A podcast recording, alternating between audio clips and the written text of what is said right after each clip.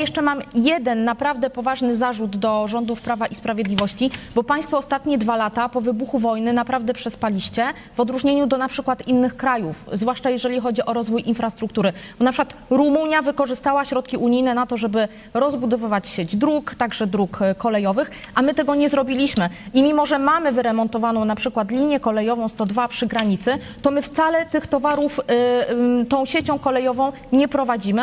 Ja mam nadzieję, że nowy rząd będzie pilnował inwestycji kolejowych. Nie tylko, nie tylko tych dużych, o których ostatnio jest głośno CPK, ale także rozwoju sieci kolejowej po to, żebyśmy mogli odblokować przepustowość na tych istniejących liniach, budując nowe, tak żeby można było sprawnie przewozić towary, bo polskie pociągi towarowe naprawdę jeżdżą bardzo wo- wolno właśnie z tego powodu tej Panie przepustowości. ministrze,